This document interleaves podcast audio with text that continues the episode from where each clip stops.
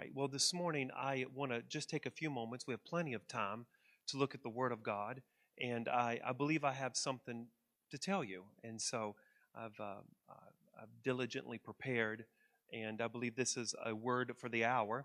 And I'm asking you to open up your spirit, open up your heart, and listen to what I believe the Holy Spirit wants to say today. All right? So let's go to the Lord in prayer as we look at the Word of God. Heavenly Father, we just come to you in the name of your Son Jesus. We thank you that you are always the present help in the time of trouble. We thank you that, Lord, your presence is here. We've sensed your presence all morning, and we're thankful and grateful for that. And we're asking, Lord, that you would open our hearts and our minds, that we would hear your word, and that we won't fail to praise you for it. And everyone said, Amen. um, this morning, for a few moments, we're going to, I'm going to preach on the thought, the divine shakeup. Would you say that with me this morning? The divine shakeup. Say it again. The divine shakeup. Say it again. Look to your neighbor and tell your neighbor there's a divine shakeup. There's a divine shakeup. It's hard for me to remember what life was before COVID. I'm not sure if things will ever go back to normal. I think that we're all hoping and praying that things will go back to normal, but I'm not sure. The last two years has certainly felt like a whirlwind, hasn't it? And within the last two years, we have experienced a plethora of things. Within the last two years, we've experienced a worldwide pandemic. We have experienced death, sickness, and fear. We've experienced political upheaval. We've experienced a racial divide. We've experienced extreme hatred and aggression towards opposing views. And we have experienced spiritual apathy and decline in church attendance and practices. Have you ever thought about what in the world is going on? Have you ever thought about that? Have you ever thought, why does it seem like there's one thing right after another? Why does it seem like it's all happening all at one time? What is the issue? I mean, it's one thing to experience something and to get over it, and to experience something else maybe later and then get over it. But there's something different. It's a new level to experience one thing right after another as if it's back to back. And I think that as Christians this morning, as people of God, as people who are students of the Word of God, we've got to stop for a few moments and we've got to evaluate what's going on. We've got to ask some serious questions. we've got to stop for a few moments and do some spiritual evaluation and we've got to ask some questions. Now, we've got to ask is there a spiritual message behind the events that we are experiencing? Or is it just another bad day? Is it just another bad political season? Is it just uh, another virus? Is there a message behind the chaos? Now, let me just say this because I think it's worth saying this morning is that if you are a student of history, it doesn't take you long to see in history that mankind has always experienced issues. As a matter of fact, we've experienced pandemics before. We have experienced political tension and racial division before. This is nothing new in history. Sometimes I think that we look at history and we think that, you know, this is the first time that it's happening. But this is not the first time that things like this has happened before. However, I will say that what is happening in our world right now is something that's affecting the whole world. It's affecting the church and it seems like the aggression is getting stronger and it's progressing at a faster rate than it's ever been. And I believe that there is a message behind the chaos. There is a message behind the chaos because things are not progressively getting better. As a matter of fact, they're progressively getting worse. Somebody say they're getting worse. they're getting worse. And so I believe that we've got to stop for a few moments and we've got to decide is this something that the Spirit is saying to us? Is there a message that the Spirit is trying to convey to us? And if He is trying to convey a message to us, then what is the message that He's trying to tell us? Is God trying to tell us something? Is there a message behind all of this mess? And I believe, as a student of the Word of God, and even as a student of history, I firmly believe that there is a message behind the message or a message behind the mess and that God is trying to say something to us. I don't know about you, but have you ever sat down to watch, you know, a show on TV and all of a sudden there's this emergency broadcasting system that goes across the bottom of the, the TV screen and it says, This is a test. Sometimes that's aggravating because you're watching one of your favorite shows or one of those shows you want to watch so deeply, and, and all of a sudden it's interrupted and it's just a test.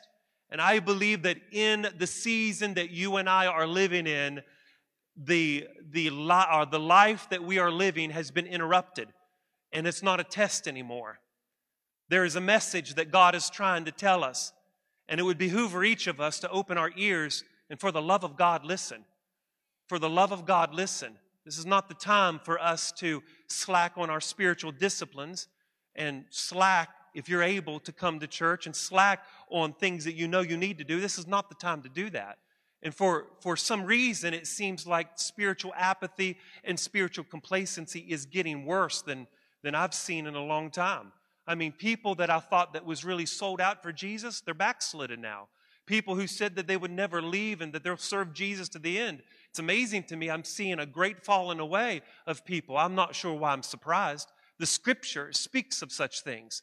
And so I believe that the message is loud and the message is clear and that we got to open our ears and our hearts and we got to listen to what the Spirit has to say. And I am calling this message this morning a divine shakeup. Everybody shout a divine shakeup a divine shakeup. Now, I want to just pause for a few moments and I want to look at the word shaking. What do we mean by shaking this morning? What do we mean by that?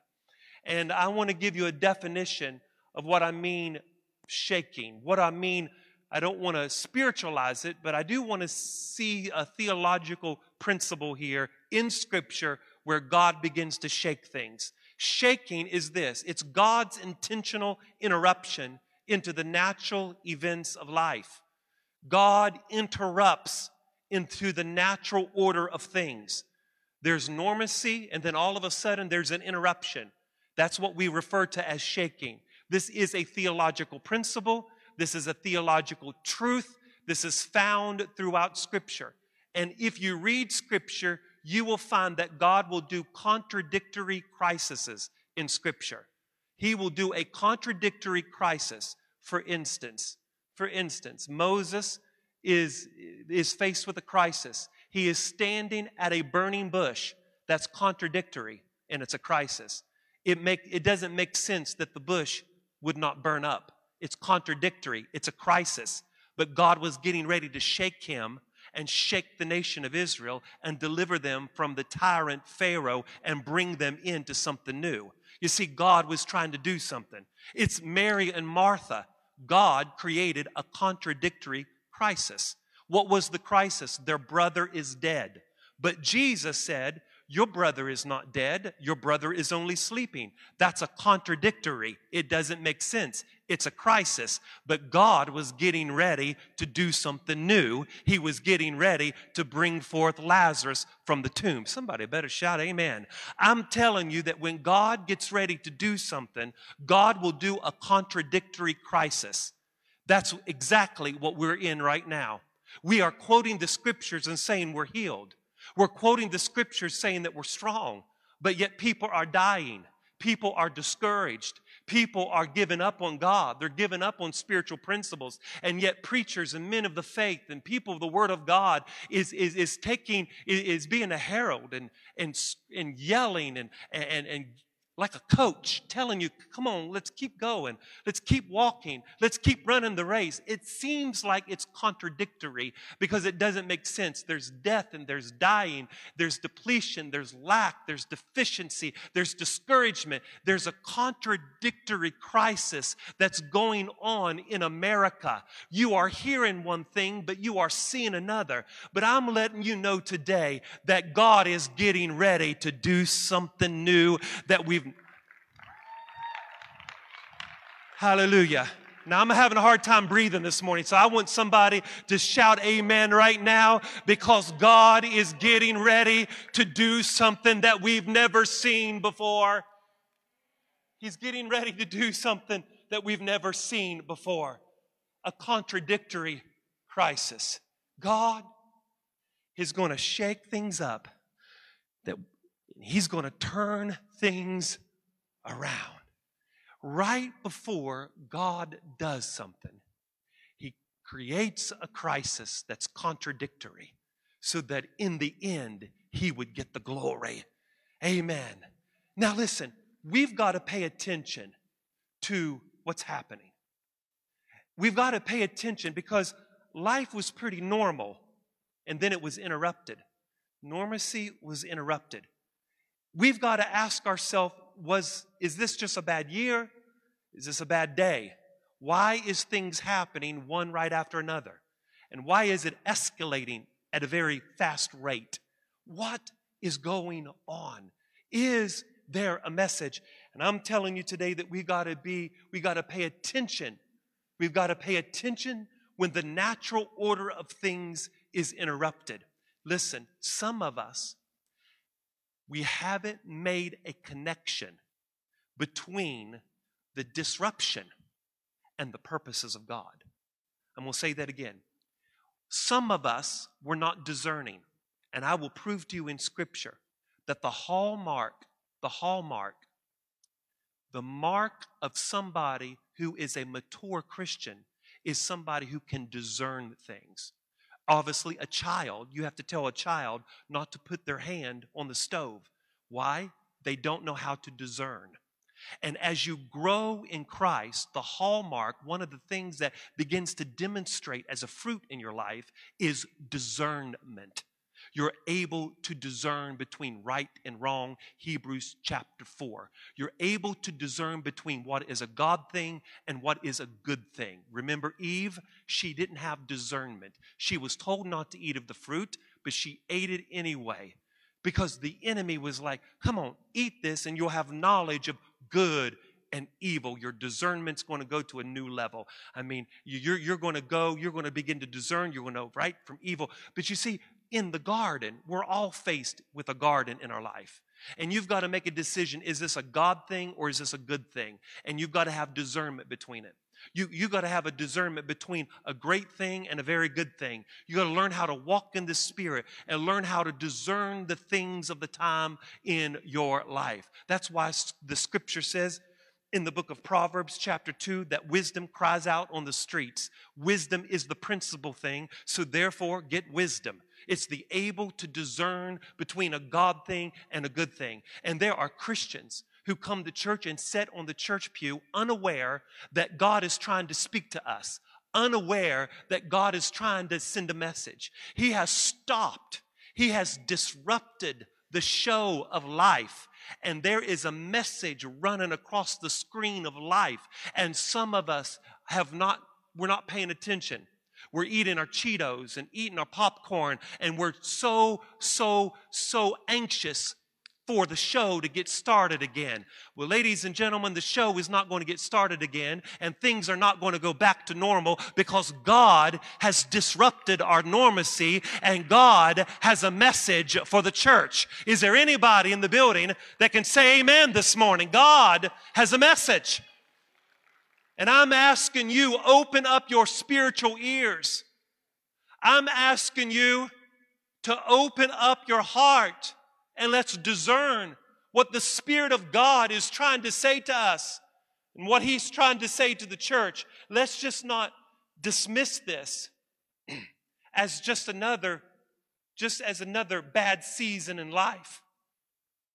When the natural order of things has been disrupted in a significant way, then God is speaking. There is a divine interruption in the affairs of life. Heaven has disrupted earth. It's originated in heaven and it's di- disrupted earth. Listen, God does not cause sickness and disease. The enemy is the author of sickness and disease. He comes to steal, kill, and destroy. But God is sovereign and God does allow things to happen. And we are in a season, we are in a generation right now where God has allowed this to happen because there is a message He wants to say to us. And I'm going to prove to you in Scripture the message that He's trying to prove or say to us. He's trying to shake us to get us back on course again. I'm reminded of a scripture found in Second Chronicles chapter number uh, 15, beginning with verse number 3. You don't have to turn there for the sake of time, but I want you to see what's happening in the context of this scripture, speaking of Israel. Now, I know that Israel is a nation, it's a people of God. It happened in a particular time and space, and God had a particular plan and purpose for the, these people. But I want you to see yourself in the story. Because I believe, according to Romans chapter 14, everything that's written was written for our instruction. So I want you to see yourself in this story. The Bible says in Second Chronicles chapter number 15, beginning with verse number 3, for a long time, Israel had been without the true God, without a teaching priest, and without the law. Verse number 4, but in their trouble, they turned to the Lord God of Israel and sought him, and he was found by them. Verse number five. And in those days there was no peace to them that went out, nor to the one that came in, but great turmoil was in all of the inhabitants of the land. Verse number six. So nation was destroyed by nation and city by city, for God troubled them with adversity. You see what's happening here? Verse number seven. But you be strong and do not let your hands be weak, for your work will be rewarded. The Bible says in verse number eight that Ezra, uh, Asa went and he began to prophesy and he took courage. And what did he begin to do? He began to destroy the altars of pagan gods and he began to restore the true worship of Israel. Now, I want you to see what happens here. I want you to go back and uh, look at the verses here. Verse 4, verse 5. I want you to see here. The Bible says that there was no peace, verse number five. And there was great trouble, great turmoil in the land. Verse number six, the Bible says, and there was great, the, the nations would destroy nations and cities would destroy cities, for God was troubling them. So you see international turmoil. You see urban turmoil. You see international, you see cities, fighting with one another. You see nations fighting with one another. And the scripture says there's no peace, for God was troubling them.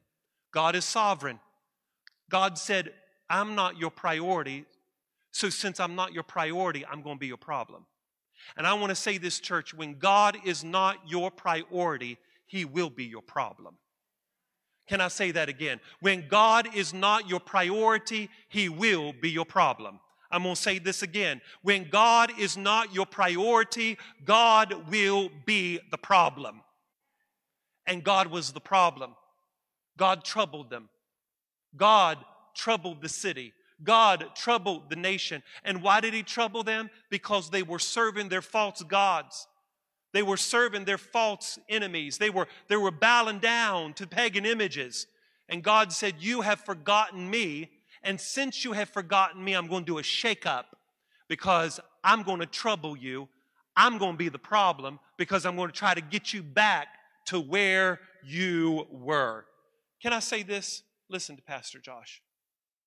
I'm convinced, convinced that God, especially in America, is revered as if he's the Queen of England.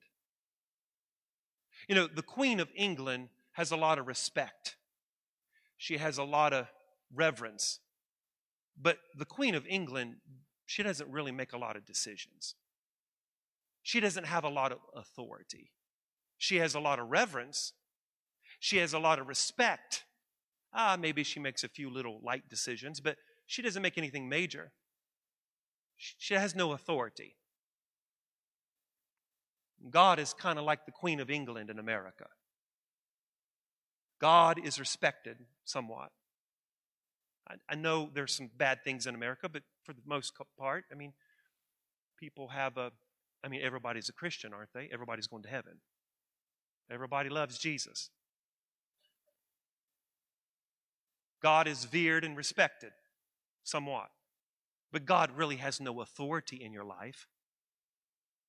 He has no authority in the church. You try to correct people, they'll leave.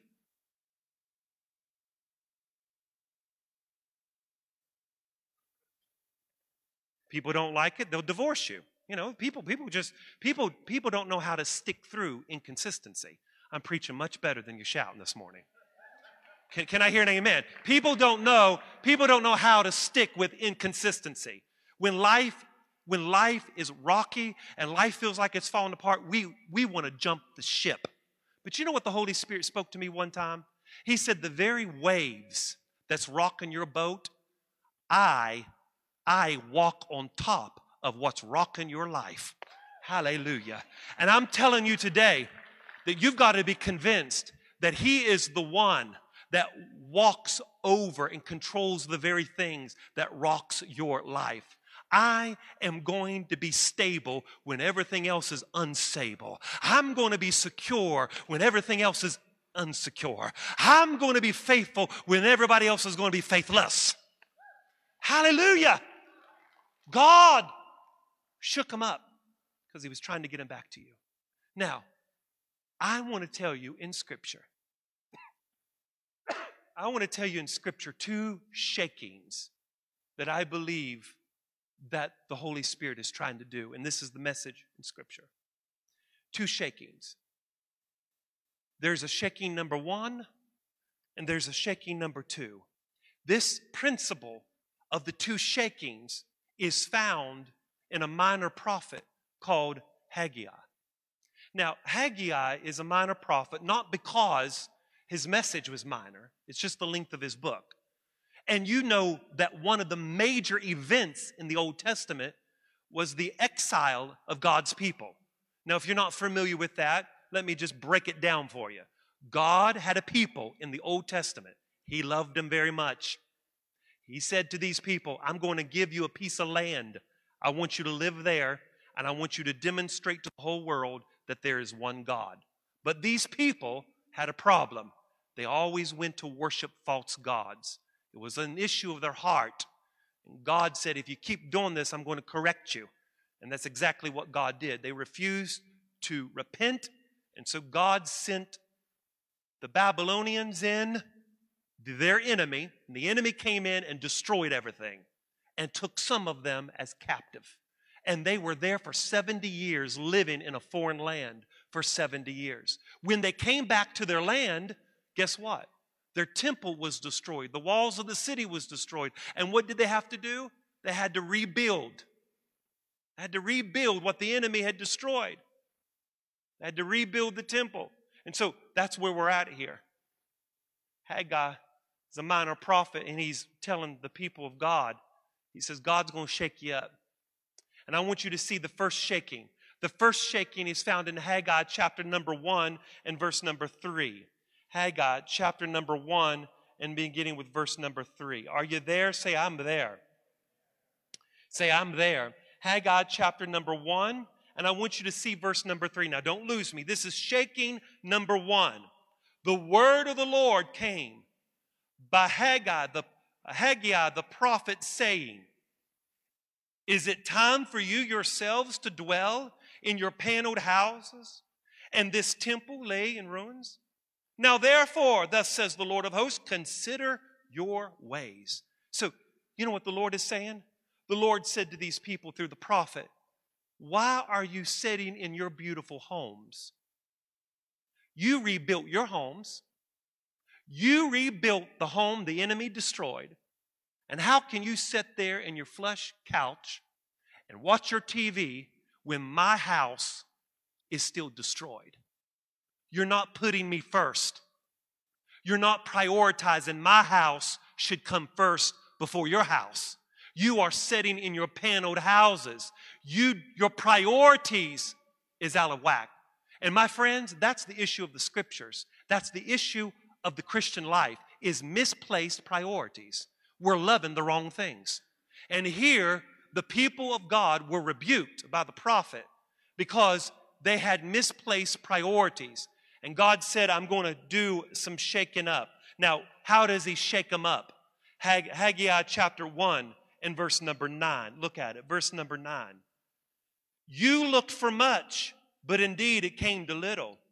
And when you brought it home, I blew it away, says the Lord of hosts, because of my house that's in ruins. While every one of you runs to your own house. Look at it. This is how God shakes them up. Verse number 10. Therefore, the heavens above you will withhold the dew, and the earth will withhold its fruit. For I have called, I have called for a drought on the land and the mountains and the grain and the new wine and the oil and whatever the ground brings forth on men and livestock and on all the labor of your hands. You see what God is saying? God is saying, You don't put me first. My house is a wreck. You sit in your beautiful homes your priorities is out of whack. I'm not number one. And since I'm not number one, remember what I said? When God's not number one, God becomes the problem. And God said, You know what I'm going to do? Everything you make in your hands, I'm going to blow the money away. God said, I'm going to dry up the earth. You're not going to be able to eat from the livestock. You're not going to be able to eat from the grain that the ground produces. I am going to be your problem. I, the Lord, will trouble you. I, the Lord, will dry up the ground and dry up the heavens and dry up the food because if I'm not number one, I will be your problem. God was shaking some things up. And shaking number one, the shaking number one is when God keeps stuff from you. That means I'm working, and yet it seems like, where's my money going? He's blown it away. I'm working so hard to make it work, and it's not working.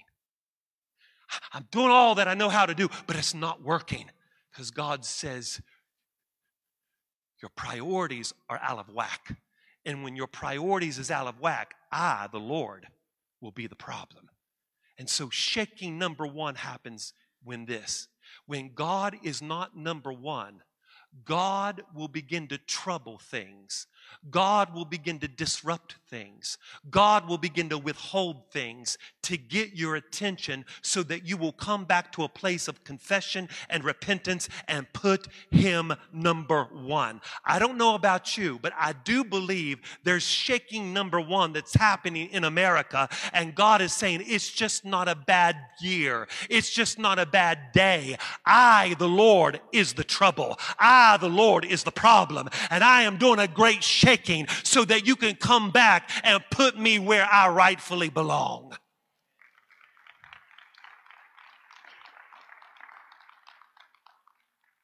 If God is not number one, God will be your problem.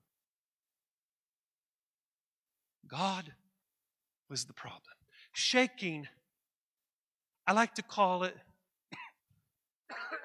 I like to call it chapter one shaking, right?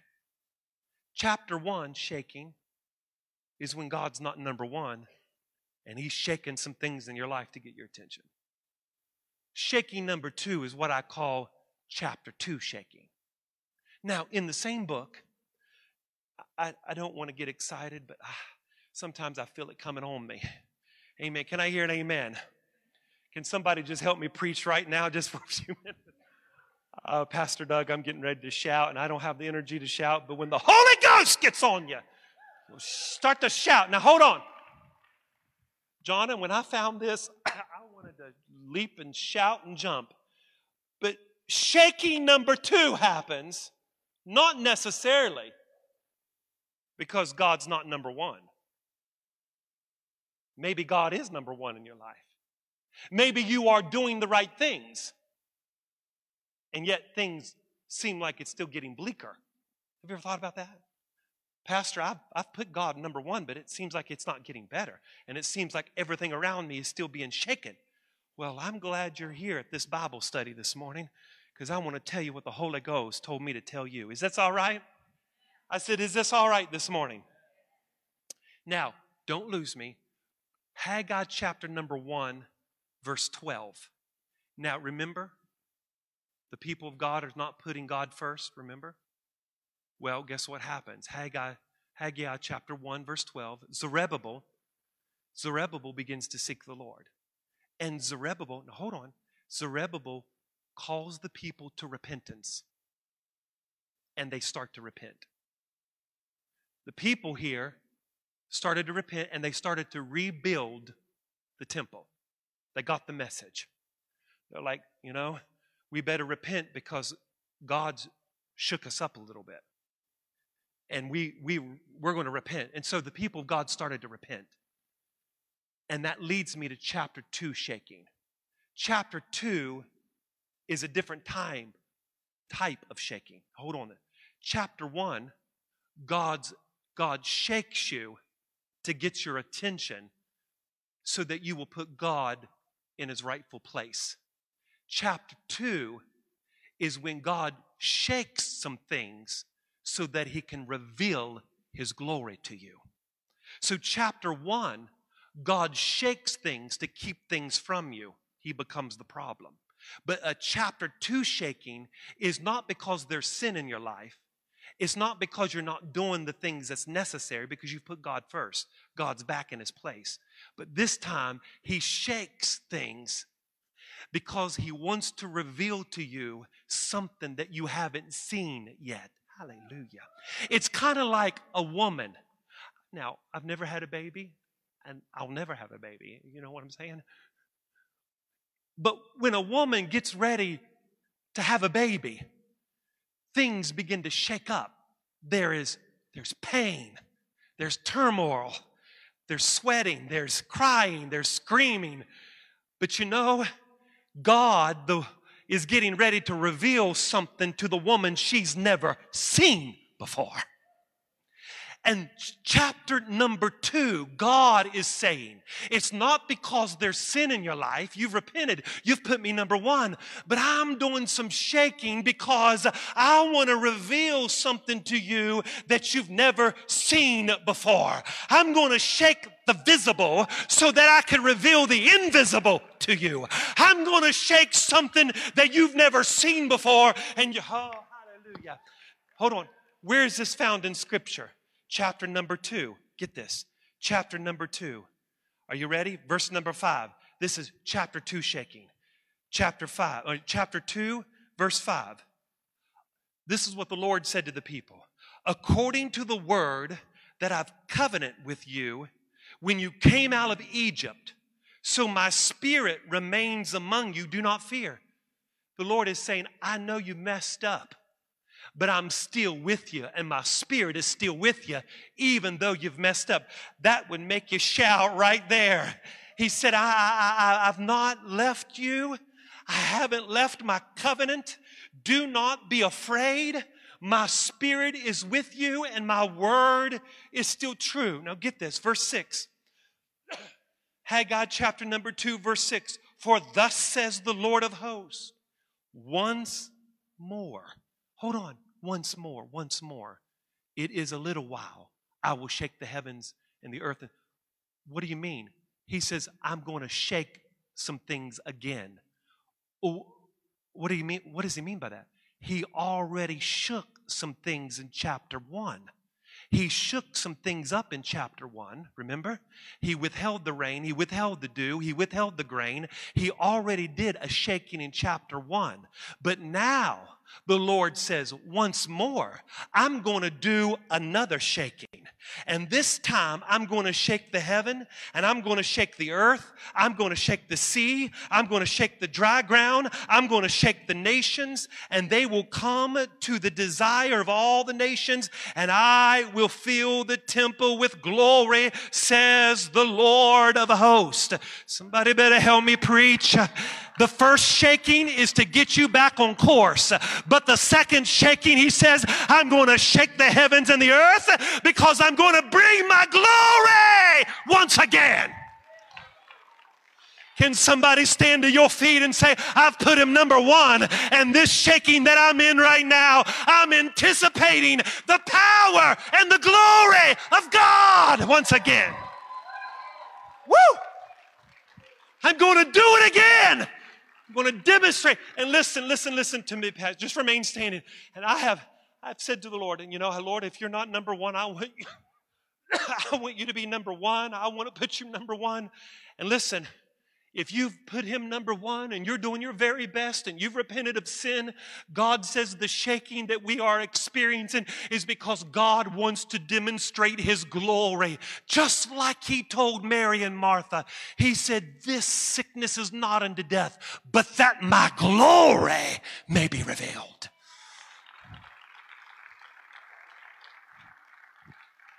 He, he, he causes a contradictory crisis so that his glory may be revealed. A contradictory crisis. Mary and Martha said, My brother is dead, but Jesus said he's sleeping. It's contradictory, it's a crisis. But God says, I want to demonstrate my glory. I want to demonstrate my glory. You may be seated. I want to demonstrate my glory. Hebrews chapter 12. Hebrews chapter 12, in closing. Hebrews chapter 12. Now listen to the word of the Lord. Hebrews chapter 12 and verse, I don't know. I don't know, Go verse 18. I'm almost done. Hebrews 12, verse 18. Now, don't lose me. Look at what the scripture says here. For you have not come to the mountain that ye may be touched and burned with fire and to the blackness and darkness and the tempest, and the sound of the trumpet and the voice of words, so that those who heard it begged that the word should not be spoken to them anymore. Now, the context here is Mount Sinai. Moses is in the mountain, he's receiving the law of God.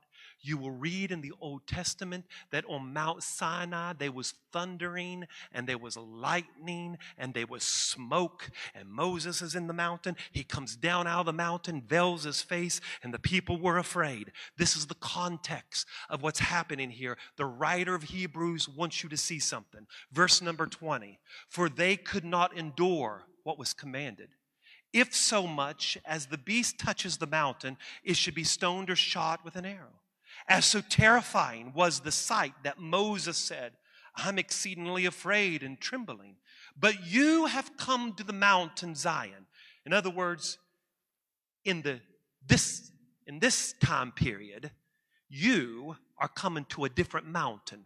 Moses came to a different mountain and trembled, but now you come to another mountain. And he says in verse 22, You've come to the Mount Zion and the city of the living God and the holy Je- Jerusalem, to the innumerable company of angels, to the general assembly and the church of the firstborn, who was registered in heaven to God and the judge of all, and the spirits of just men made perfect. To Jesus, the mediator of the new covenant. You see what's happening? There's a different mountain, and at this mountain, there's not smoke and there's not this there's thundering lightnings. There's a company of people at this mountain. We're all at this mountain. Jesus is there. And then he says, Jesus, the mediator of the new covenant, and the blood of the sprinkling speaks better than Abel. So, or see that you do not refuse him who speaks. Because what did what happened at the mountain? People of God made a they made a they made a false image at the at the foot of the mountain. They, they, they were went into paganism and they didn't hear what God wanted to say to them from the mountain. See that you do not refuse him who speaks. For if they did not escape who refused him who spoke on earth, much more shall we not escape if we turn from him who speaks from heaven, whose voice then shook the earth. But now he has promised, saying, Yet once more I shake not only the earth, but also the heaven. Now, this, yet once more, indicates the removal of those things that's being shaken as of the things that are made, that the things which cannot be shaken may remain. Therefore, since we are we are receiving a kingdom which cannot be shaken, let us have grace by which we may serve God acceptably with reverence and godly fear, for our God is a consuming fire. Did you see what he says here?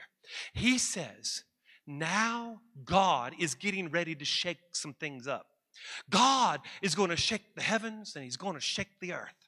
He, there's going to be this great trembling going on, just like on Mount Sinai. There was a great trembling. There's a there, there, there. God shook some things up because he spoke to Moses, and the people refused to listen. But now, the writer of Hebrews says we're at a different mountain, and God is speaking to us, and he's shaking some things up and only those things that will remain will remain. But the writer of Hebrews says something that echoes in my spirit this morning, and he says this Therefore, since now, verse 28, you are receiving a kingdom which cannot be shaken. In other words, God is saying there's going to be some shaking going on, and you might be afraid a little bit.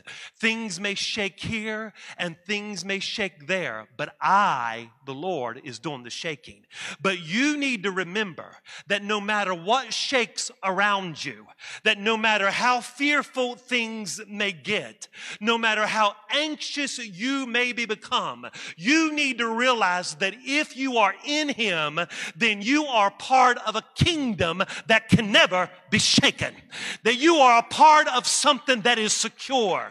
That you're a part of something that's immovable. That you're a part of something that's grand. Let them fall on my right hand and my left hand, but it shall not come nigh thee because I am a part of a kingdom that cannot be shaken. I will be stable when everything else is unstable. I will be secure when everything else is unsecure. I am a part of something that is solid and stable. I have my foot on the rock to stay. Woo! He is the glory and the lifter of my head. I am a part of an unshakable kingdom. Can never be shaken. It can come on, stand to your feet. Hallelujah. Come on, give God glory today. Hallelujah. I'm a part an unshakable kingdom. Hallelujah. Hallelujah. Do you receive the word of the Lord today? I said, Do you receive the word of the Lord today? A part of a kingdom that cannot be shaken. Hallelujah. Blessed be the Lord. Hallelujah.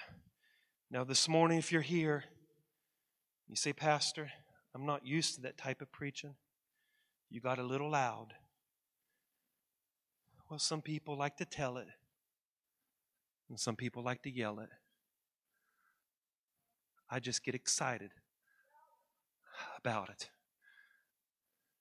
If you're here and you say, Well, I'm from different background, I'm not used to all the clapping and the exuberance, that's all right. We all love Jesus. Nobody is going to pull you out of your seat. Nobody's going to bring you to the front. Nobody's going to push you over. Nobody's going to make you feel uncomfortable. In church, sometimes we get excited. If you don't want to get excited, that's fine. But I do believe the message this morning was for us that Christ's point is a part of an unshakable kingdom. Did you hear me? I said, We're part of an unshakable kingdom. Hallelujah. I said, Hallelujah. The Lord spoke to me a few years ago and said that He's going to shake some things up, remember? And He said, He said, I'm going to, I'm going to decrease before I increase. I tell you, that came true. But you've got to remind yourself that you're part of a kingdom that can never be shaken. Hallelujah. Now, I, before we move on, I want to say something because I feel apprehended. And uh, I don't know why I'm saying this, but I, I want to explain to you the plan of salvation. I don't know why I need to do this, but I just need you to listen for a few moments. I know most of you are mature Christians, and I want you to listen to my heart. For those of you that are here this morning, and maybe this is new to you, maybe maybe you're a little uncomfortable. I want to tell you something that is life changing. And the very first thing you have to know, you have to know this, is that you can't help yourself. Good people don't go to heaven. Because there's nobody good.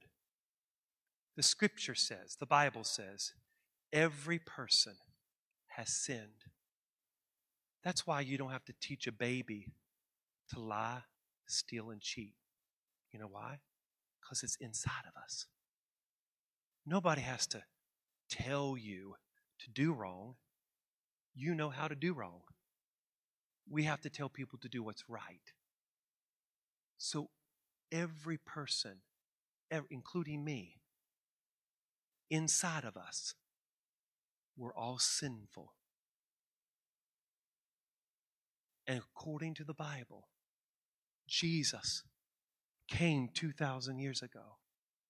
And he stretched his arms out and said, I know you can't help yourself, but I can help you.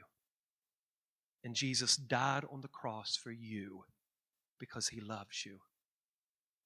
And it's as simple as saying, Jesus, I know I can't help myself. And you died for me. And I confess you as my Savior. And I ask you to forgive me of my sins.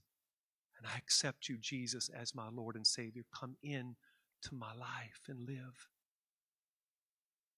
The Bible says you got to confess it and you got to believe it that Jesus is the Son of God and that Jesus died for you.